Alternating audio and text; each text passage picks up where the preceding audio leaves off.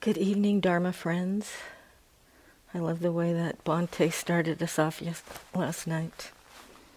Good evening, Dharma friends. Can you hear me? Good. Oh, you want a little higher? Is that better? A little better? That's better, huh? I can hear it. It's not echoing.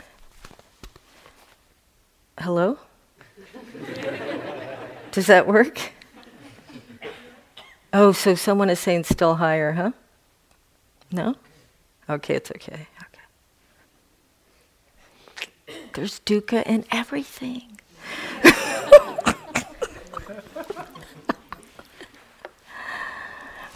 So tonight I want to talk about the se- second path factor of right intention. But I want to start us off with, uh, you know, I'm a mixed-race person and uh, part Native heritage, Opelousas and Cushada. But I wanted to start off with a little um, indigenous wisdom here. So this is a story about an old Cherokee grandfather. An old Cherokee grandfather is teaching his grandson about life. He says, "A fight is going on inside me," he said to the boy. "It's a terrible fight, and it's between two wolves. One is evil. He has anger, envy, sorrow, regret, greed, arrogance, self-pity, guilt, resentment, lies, false pride, and ego." He continued, "The other wolf is good. He has wisdom, joy, peace, patience, serenity, determination, humility, kindness, empathy, generosity, truth, and compassion, and faith. The same fight is going on, going on inside you, grandson, and inside every person too." The grandson thought about it for a minute and then asked his grandfather, "Which wolf will win?" And I know many of you know the answer to that. Which wolf will win? The old Cherokee grandfather said, "The one you feed." And then I found this really beautiful, this really beautiful, another expression of the same wisdom from another old indigenous grandfather, Ajahn Chah. Is there anyone here from Thailand or Thai American? Well, just want to bow to that wisdom, to that tradition, our spiritual grandfathers and grandmothers. So this is what Ajahn Chah says. He says, "This path consists of virtue, concentration, and wisdom, the framework for training the heart. The true meaning of this is not to be found in these words, but dwells in the depth of our hearts. However, if the factors of the Eightfold Path are weak and timid, the defilements will possess our minds. If Magga, the Eightfold Path, is strong and courageous, it will conquer and destroy the defilements. If the defilements, if it, if it, It's the defilements that are powerful and brave, while the path is fe- feeble and frail. The defilements conquer our hearts. As Dharma practice continues in the heart, these two fa- factors, forces, have to battle it out at every step of the way. It's like there are two people arguing inside the mind, but it's just the path of Dhamma and the defilement struggling to win domination of the heart. The path guides and fosters our ability to see clearly. As long as we are able to see clearly, the defilements will be losing ground. But if we are shaky, whenever defilements regroup and regain their path, their strength, the path will be ru- routed as defilements take its place. These two sides will continue to fight it out until eventually there is a victor and the whole affair is settled."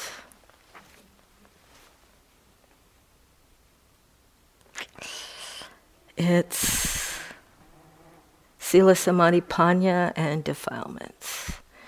And this is really a um, fundamental understanding for the second path factor, for right intention or right thought. But be- before I talk about that, I just wanted to give uh, my the way that I explain mindfulness. You know, as um, Ajahn Chah just said, all of these words don't really capture the truth of any of it, right? It's all fingers pointing at the moon. And so we can't really ever trust our conceptual mind to figure out what we're trying to do here. So the way I like to talk about it is, and actually I got this from one of my teachers, Rodney Smith, and I think this is very true, is that we all have two knowledge systems, right? We have two pretty distinct knowledge systems. We have our, our right linear mind that's about concepts and quantitative analysis and um, rational thinking, rational linear thinking. And it's an important knowledge system. It's useful a lot of the time. And then we have an intuitive knowledge system, intuitive awareness knowledge system. And that knowledge system is, you know, isn't uh, isn't run on concepts or linear thinking at all. In fact, mindfulness is the uh, data collection instrument for our intuitive awareness.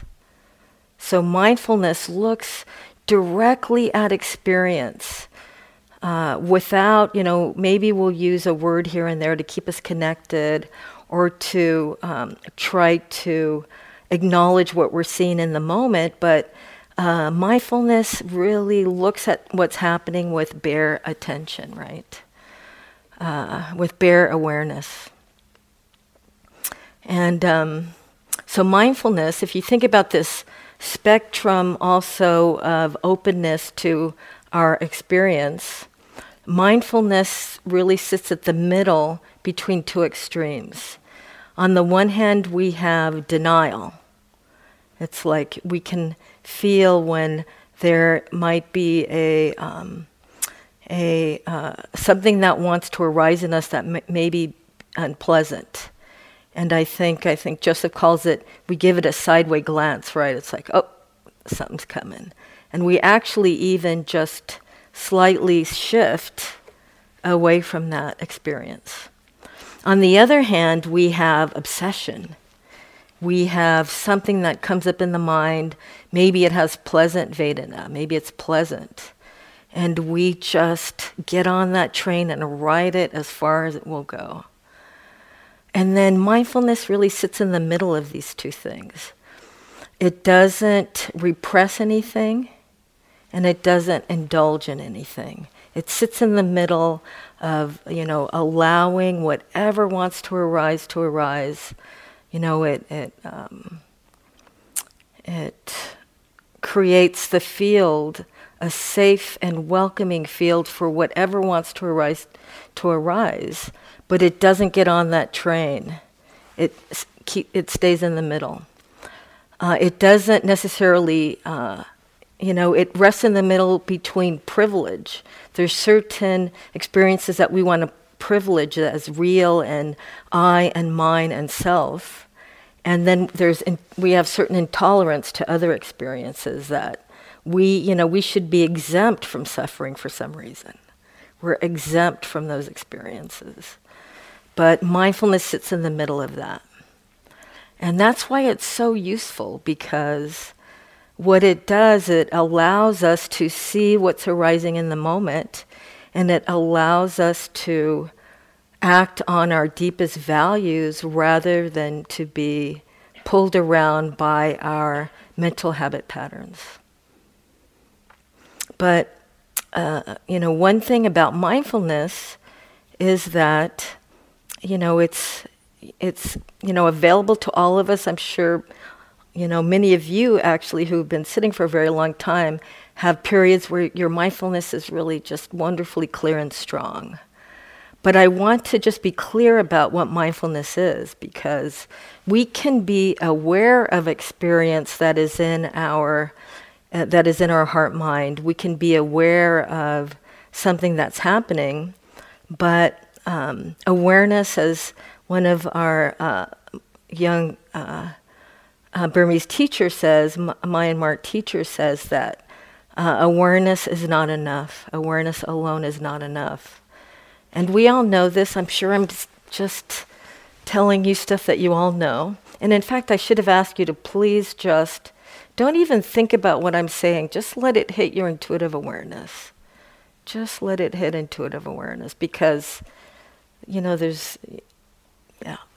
But anyway, so uh, in addition to awareness of what's happening in the moment, we also want to cultivate something called sampajanya, or clear comprehension. And this c- clear comprehension actually has four components to it.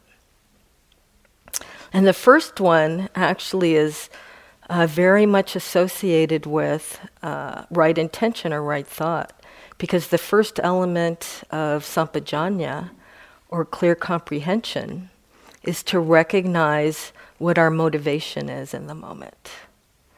What is our intention in the moment? So that is something that, you know, it's good to see whether we can see that with our mindfulness.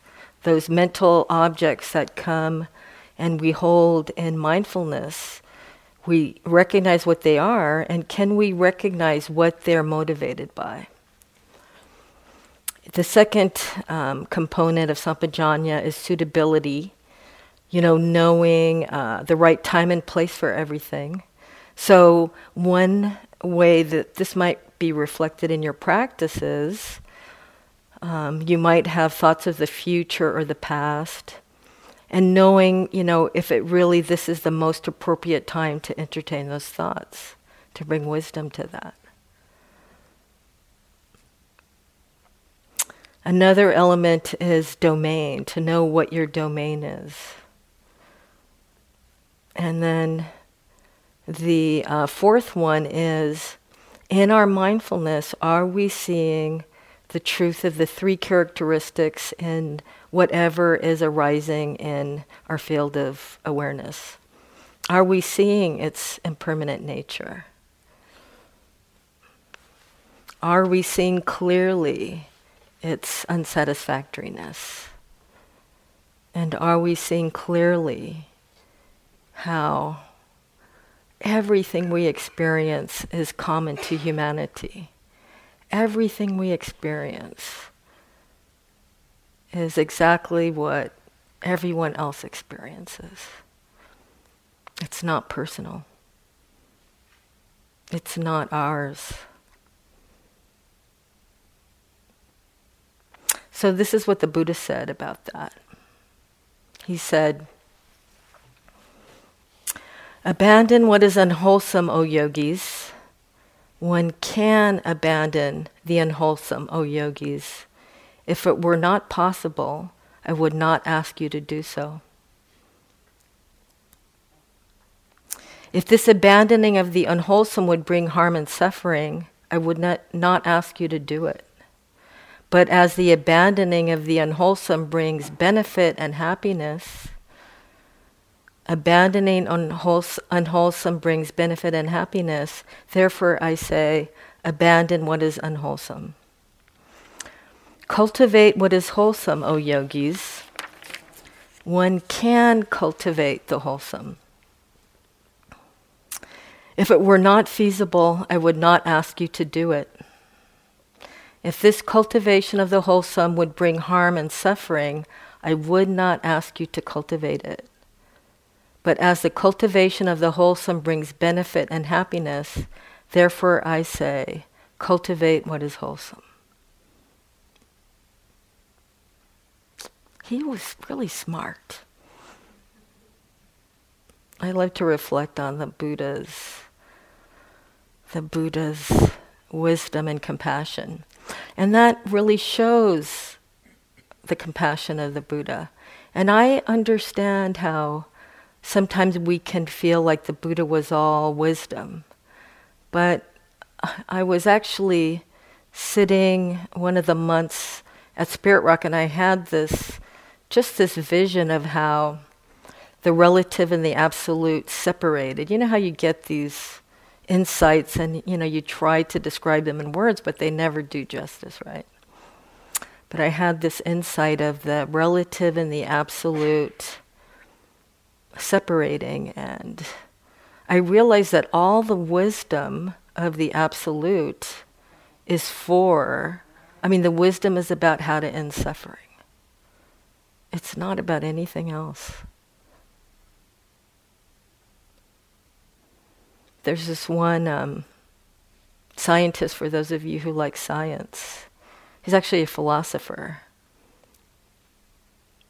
And he says that all human interest, or all human knowledge, has an interest behind it. You know, there's no such thing as knowledge that does isn't for a purpose. You know, the Enlightenment, you know, this, the European Enlightenment was about, was really about how to harness nature for our advantage. It separated humans from nature. But the Buddha's wisdom, and all of the, um, all of us, all of the uh, bodhisattvas and Buddhas since uh, the time of Shakyamuni, teach us this because, I mean, you know, they ask us and show us how to cultivate this wisdom specifically to end suffering. So it has at its base a uh, a move towards compassion. It is for compassion. So that's really beautiful about this little um, sutta, this little sutta piece, um, you know, of what the Buddha told all the yogis. So he's telling all of us right now. The other thing I really love about this piece is that he's got a lot of confidence in us, right? He says, we can do this. He said, I wouldn't ask you to do this if you couldn't do this. So I think we, for me, it's really wonderful to uh, reflect on that.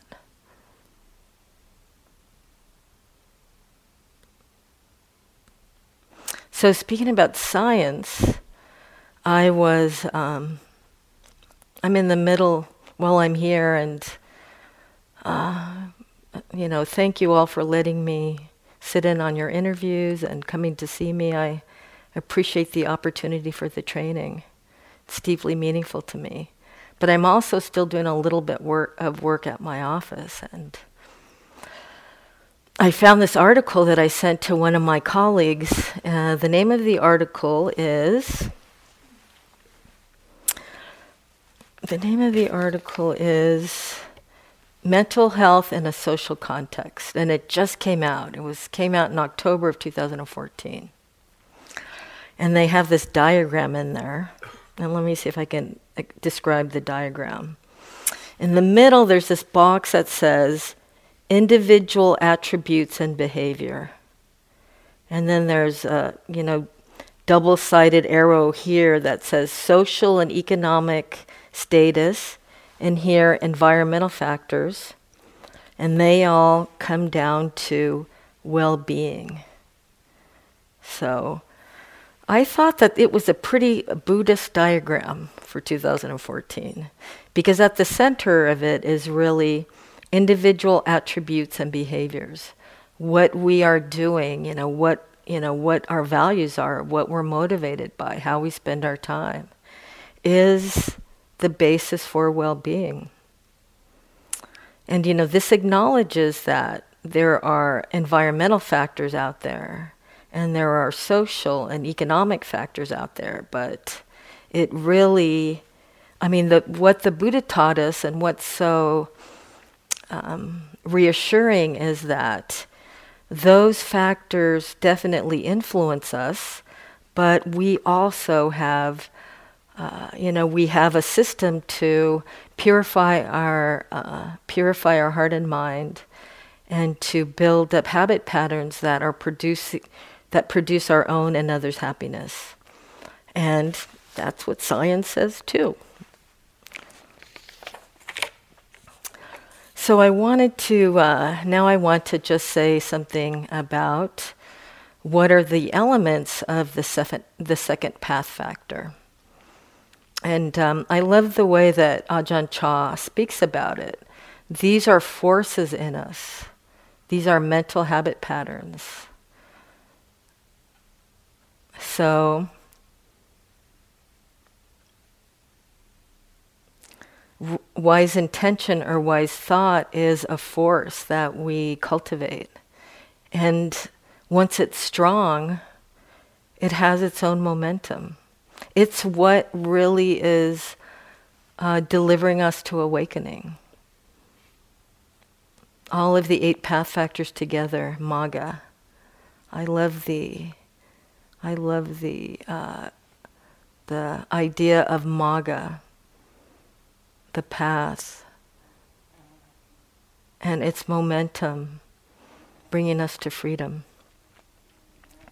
So the first, there's three elements of wise intention or wise thought, and it's the second path factor. The first one is right view, and these two are the wisdom elements of the Eightfold Path. So this is wisdom we're talking about, how to cultivate wisdom, how what we're doing right now is cultivating wisdom. So the first element of wise intention is thought of as renunciation, renunciation of worldly pleasures, or the v- virtue of selflessness, which is opposed to attachment, selfishness, and possessiveness. So, renunciation. That really gets a bad rap in the West, doesn't it? Renunciation. But one way to think about it is that what we're doing is we are renouncing the promise of greed. We're re- renouncing, you know, what accumulation, we're renouncing accumulation as a sor- source of happiness and fulfillment, essentially. And I'm sure that, you know, all of us can think about what we, what our mental habit patterns are towards accumulation. What are they? And I'm sure you've been kind of hit in the face with them, right? Because that what's, that's what comes up during intensive practice. I mean, that's the beauty of it. It's an airing out and a seeing clearly of what our habit patterns are. My habit patterns, I'll share some, are I love to get a deal on stuff. I love sales. You know, if something is an additional forty percent off the discount clearance price, I'm there. And you know, it's, and um, sometimes if I can angle it right, I go shopping for other people, other people that I know, that I know need stuff.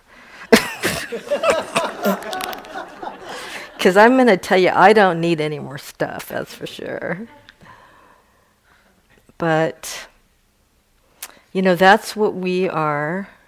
And, you know, the reflection on how much stuff that we have and how how happy it has made us is pretty interesting. You know, I mean, there's whole economic systems built around it. I'm thinking of eBay or Amazon, or particularly eBay. We accumulate stuff, we accumulate and we accumulate, and then we realize, I don't really like this stuff anymore. And then we try to get rid of it. We try to sell it to somebody else. And if nobody wants it, we get really mad. Don't people understand how happy this will make them if they have it for a little while? But it'll only, of course, make them happy for a little while, because that's all, that's all it did for us. So think about anything that you have accumulated, a new car, the best job you ever got, the most wonderful partner, anything. Was that the last thing you ever needed? Was that the the end of wanting, of craving, because all of your desires were totally satisfied?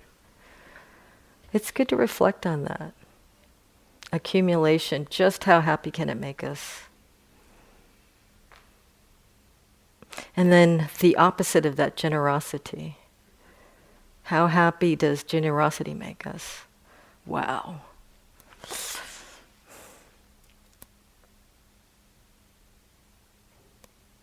And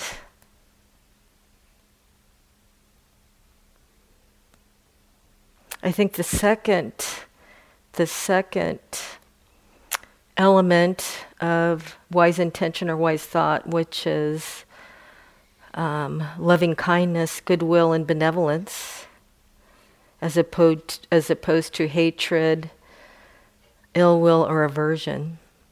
So the second element of wise intention is to cultivate loving kindness and goodwill and benevolence, and to let go of aversion, hatred, and ill will. So I had a recent, really interesting experience just a few days ago. So I came here from a pretty busy schedule, and uh, just, I mean, I was just feeling so much, you know, I really believe that I M S is the mothership for me. It's the mothership. And there's just so much loving kindness and goodwill and benevolence um, at the root of everything that's done here. And so I got a really big, huge infusion of this loving kindness and goodwill. And um, on Thursday, I actually flew to Washington, D C on Wednesday night to go to a meeting of the National Institutes of Health. They were having a, a special forum on American Indian and Alaska Native research.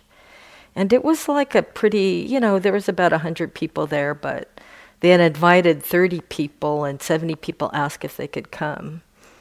And it was interesting because there were people there that I had major grudges against, you know, having worked and, you know, with all of them for thirty years. And I was just feeling so much loving kindness and goodwill. I wasn't, you know, I'm going to be honest with you. I was walking around and said, I am so loving. And then I would say, oh, look at that. Another identity, you know, another clinging, clinging to our positive qualities. It was interesting to see that, but that was just a thought. I just noted it, oh, clinging, clinging. And then I could still be happy with just how good it felt. And when I gave my talk, I actually gave a nod to, like, everybody in the room. Like, you know, I didn't say, I don't hate you anymore, but at, at this minute, at this minute, I'm not feeling that resentment that of the thing that we had. But um, I did, you know, I was able to, I was actually, I had a lot of gratitude in my heart. And I was able to actually express gratitude. And, um, and you know, the... the uh, woman who's the, in charge or the director of the institute who was putting on the event, there's something very loving about her too. She just seeded the whole place with love. When I went up to her to hug her, the first thing she says is, Bonnie, I love you. I mean, who says that to people? It was so beautiful, and it really just allowed me. It also was, you know, her just expression of love. She doesn't care. She's going to love people. And, uh, you know, that has an impact on the energetic field. So I think that is one of the biggest generosities that we could give anyone, is to just offer that loving kindness and that goodwill.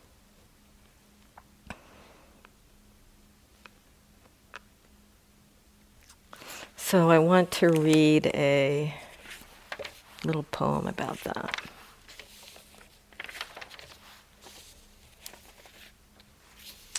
Humility as nothing to defend. I find truth in anything anyone ever says about me, so nobody can be my enemy. Call me a fraud, I can find it. Call me a liar, I can find it. Call me a failure, I can find it. Call me unreasonable, irresponsible, ignorant, deluded, full of ego, totally unenlightened, the worst being in the world, I can find all of it.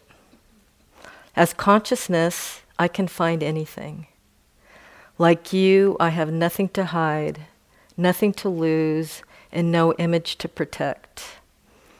Every possible facet of human experience is available here. This is truly the end of war. It is the end of protecting and defending a mirage called me. So next time you get triggered by something someone says to you or about you, ask yourself this: what am I defending? This inquiry is the key to unimaginable peace. Deep gratitude to anyone who has ever given me any kind of feedback.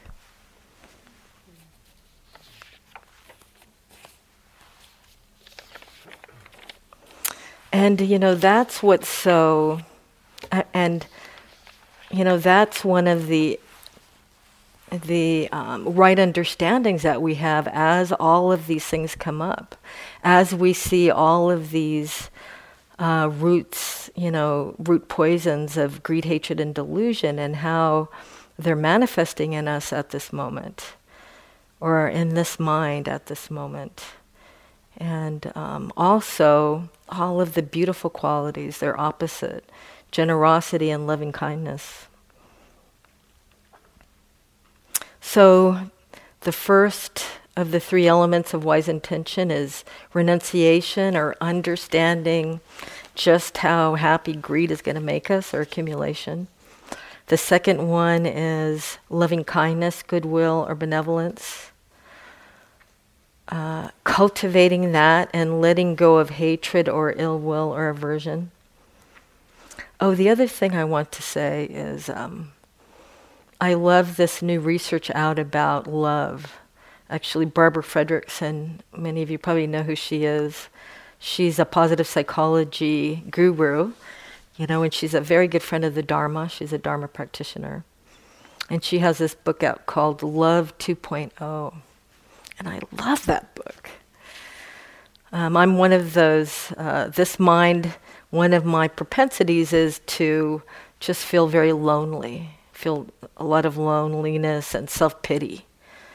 Actually, I had a wonderful insight into my own self-pity while I was sitting where you guys are sitting. I had a big old boom, like, wow, look at that, self-pity.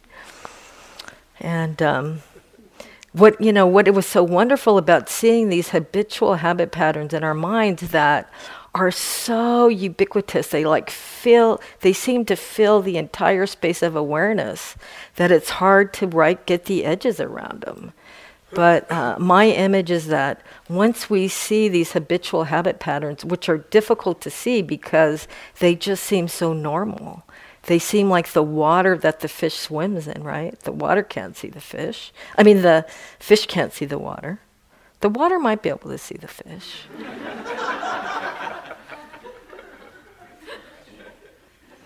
But anyway, so my image is of, of putting a picture frame, that mindfulness, good insight is like a picture frame around these habitual habits, right? These ha- mental habit patterns. And then with this brilliant mindfulness, we hold it in the middle.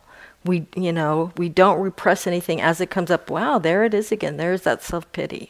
And but we don't jump on that train. And, you know, just seeing it clearly, we don't need to do anything else. All we need to do is see it clearly.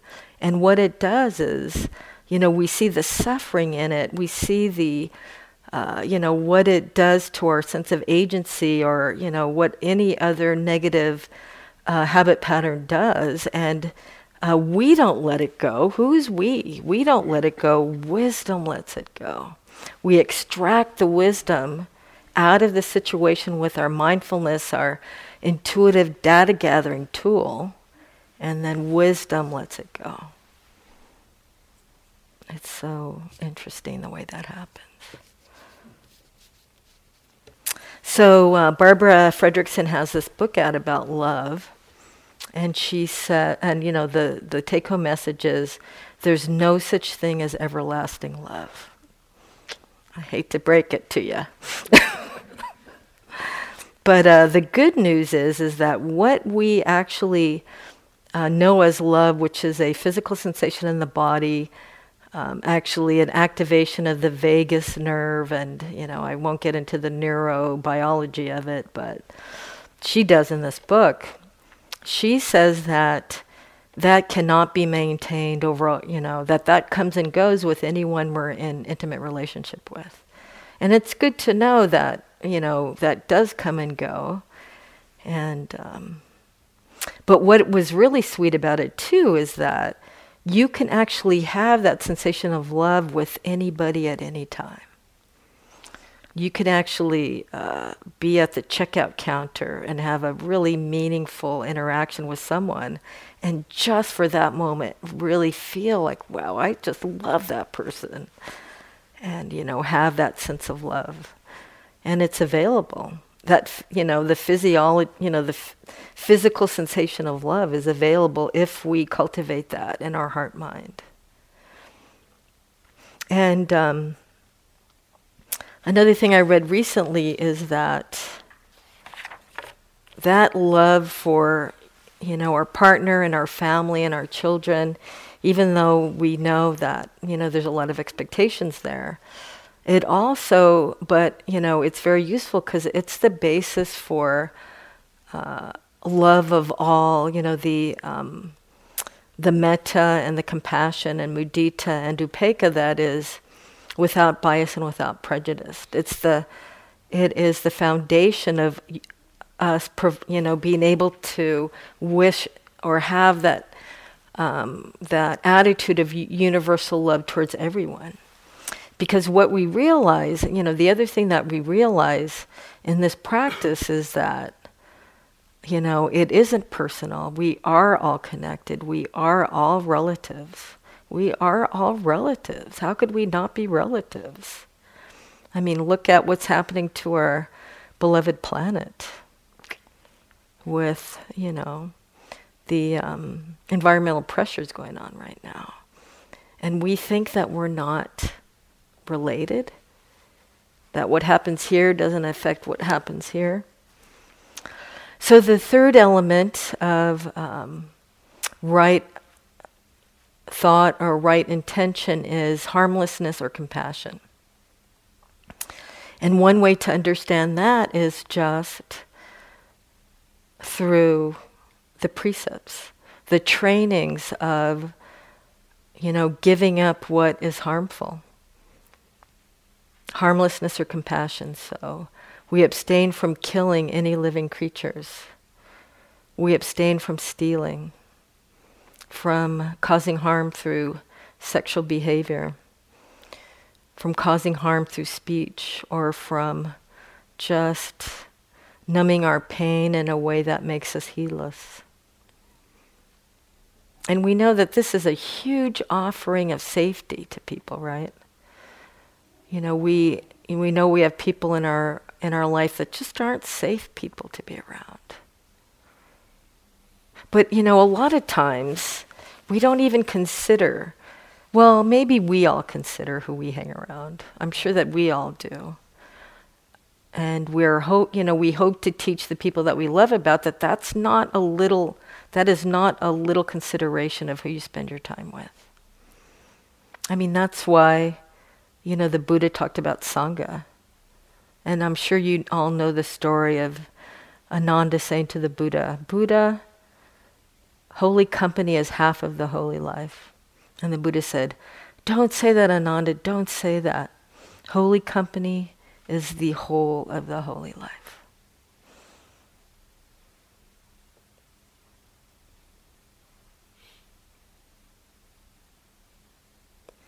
So those are the three elements of right thought and right intention. It is to just realize, or, you know, renunciation, but more deeply to understand the nature of greed and accumulation and just how happy that can make us. And then to understand ill will and envy and, you know, aversion, essentially aversion, and uh, to let that go, realize the suffering in that, and to cultivate its opposite, love and loving kindness. And then finally, um, to understand that we let go of harm, causing harm, and we offer compassion and safety in, in its stead. And, you know, I want to reflect for a second on that that is not just a personal, uh, you know, those three things are not just personal, they're also bigger social forces in our lives, like that, my little graph that I found, you know, the social and economic and the environmental. Uh, because greed, hatred, and delusion, it's institutionalized. You know, our present economic system is institutionalized greed, when you think about it. The decisions that, you know, people make and corporations make that, you know, have accumulation as the bottom line with, you know, disregard for harm or anything else. And our military system is institutionalized ill will, you know, and just how many places and the things that we've done in the name of control. It's shocking, really. And then our corporate media, corporate media system is institutionalized delusion.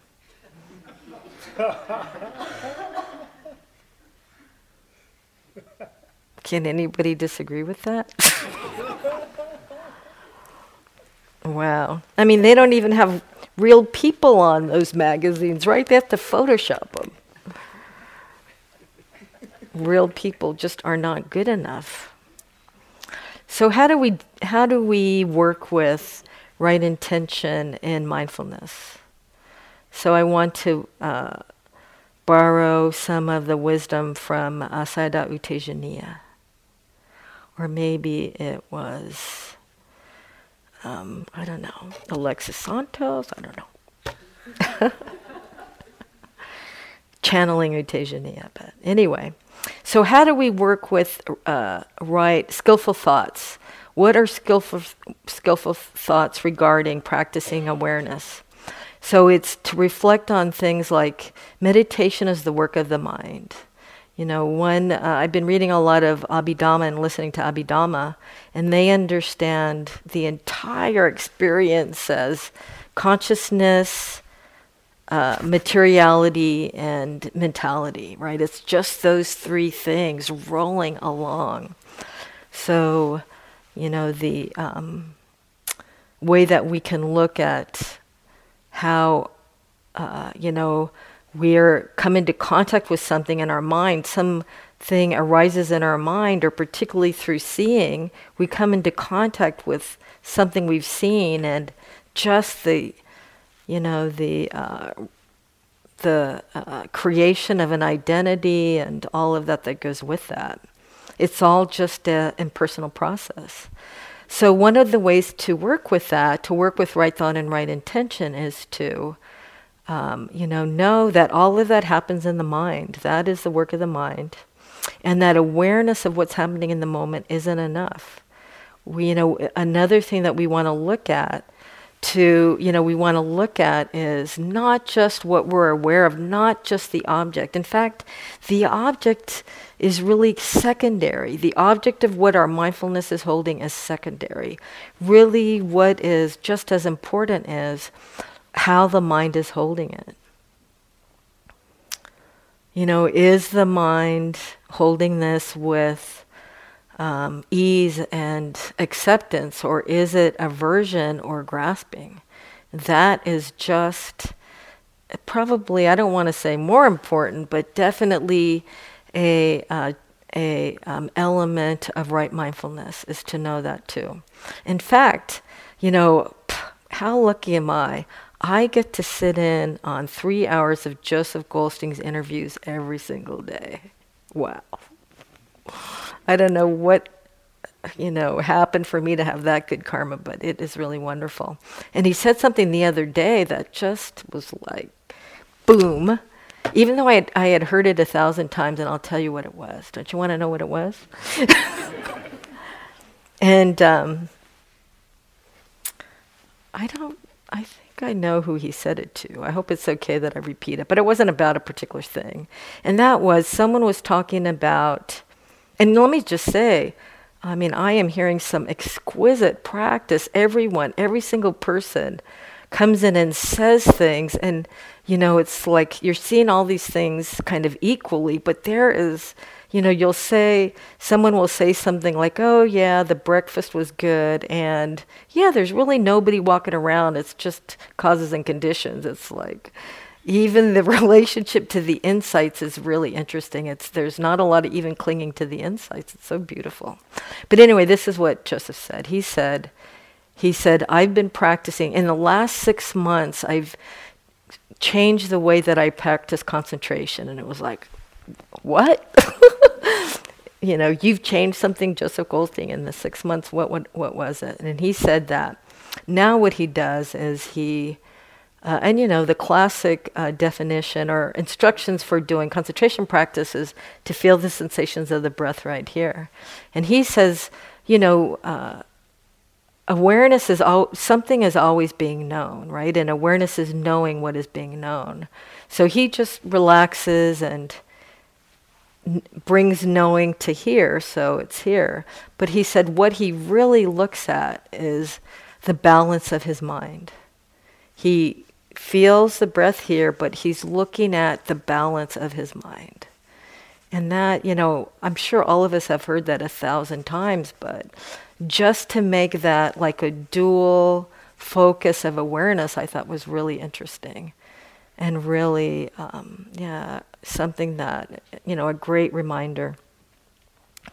So that's one way that we uh, work with right intention is to um, understand if what what's in our mind is skillful or unskillful. And that's the wisdom principle, is to know whether it's producing happiness or producing suffering. You know, another um, aspect of using right intention in our mindfulness practice is to see the functions of the mind as You know, you know, just as the eyes see and the mouth chews and speaks and, you know, what it does, uh, the mind has its own functions too, and to see the functions of the mind. So one of the functions of the mind is to feel Vedana, right? But Vedana is a verb, it's not a noun. To feel pleasant happening as a verb and unpleasant happening as a verb, and and neither pleasant or unpleasant or neutral happening as a verb. Another element of the mind is that it perceives things. You know, it names things, and based on history and insight, it can name what it sees in the mind. And a lot of time, it's not seen correctly. Vipalasas, I love that teaching. That Buddhist teaching of the distortions of perception. So that's another thing that the mind does. And then we can see intentions. You know, just even being present, we can just walk around and have like a general mindfulness and just see little intentions for every little thing that are de- that are often dependent on what the physical environment is doing, right? There's a stair there, so it's an, atten- uh, an intention to go down the stair, a very neutral thing. Or um, and so intentions actually are functional activity and, and don't necessarily have a skillful or unskillful. It's the uh, mental states that inform the intention, that drive the intention, that are unwholesome or wholesome.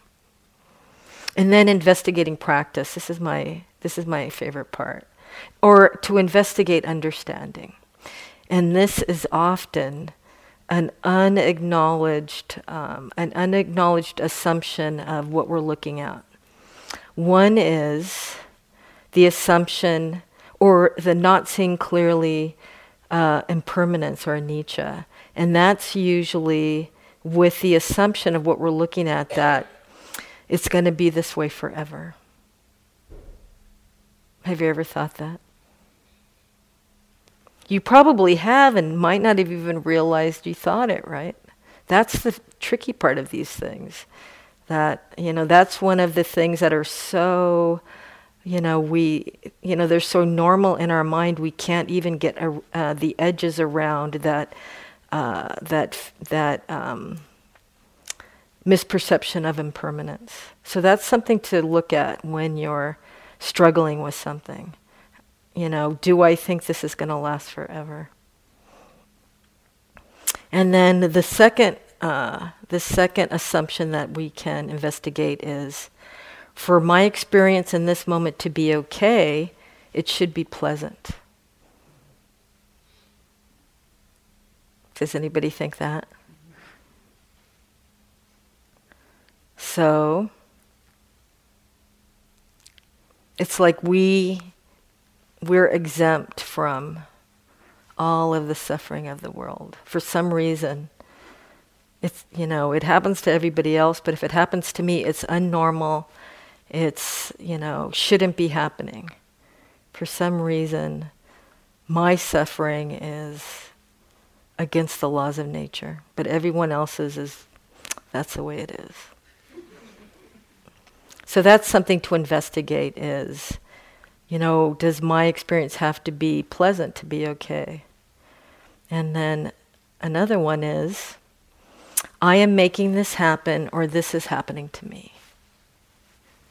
I am making this happen. Wow, that's a lot of pressure. And, you know, we know that whatever is happening in the moment, whatever is arising in our mindfulness in the moment is due to, to causes and conditions that we have no control over. In this moment, we have no control over them. What we do have some agency in, we can set the attention to open with uh, kindness and compassion to whatever's happening in the moment, rather than to hold it with aversion or with greed, you know, to know how we're holding the object. That is a really important aspect of sampajanya, of, uh, of clear comprehension of what's happening in the moment.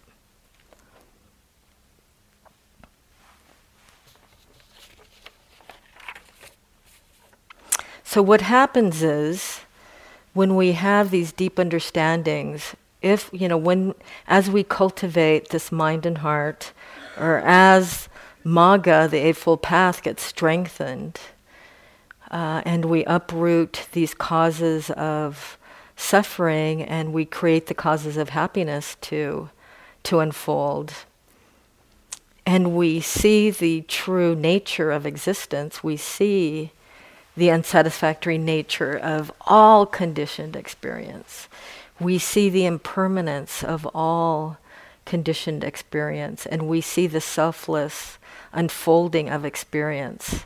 What happens is that um, this deep, so this is what um, Bhikkhu Bodhi says, this penetrating view of the nature of existence brings with it a restructuring of values which sets the, which sets the mind moving towards goals commensurate with the new vision. So what it does is we have this deep understanding and it changes our values. So our value is for freedom and for generosity and for love and for wisdom and for clear comprehension. We understand our interconnectedness with everybody. And, you know, that's how we live our life. And that that those values uh, get um, manifest in new goals that we have for ourselves. And um, so I just want to end with this um, this little piece on expectations versus aspiration, because we can want, you know, very deeply for uh, wisdom to unfold. We can, you know, grasp at it and cling at it, you know, and just think that, uh, that, you know, s- we might have the impression that that kind of grasping is actually skillful. And I love what Gil Fronsdal says here this, about it. This is expectation versus aspiration. If we want to base our lives on aspiration rather than craving, We have to give ourselves time to discover our deepest wishes. Aspiration often arises from a non-discursive part of our heart and mind. Craving and clinging are often tied to the discursive world of planning, thinking, and fantasy, while aspiration is associated with inner stillness and relaxation. Sometimes it is only during long contemplative periods that people discover what they most want to base their life on. It is also important to respect both ourselves and our aspirations. It's easy to dismiss both our aspirations and the search for them, believing that we are not good enough, capable, or deserving can leave us feeling unfulfilled and regretful. In the world of aspiration, it is far better to try and fail than to never try. So let's sit for a moment.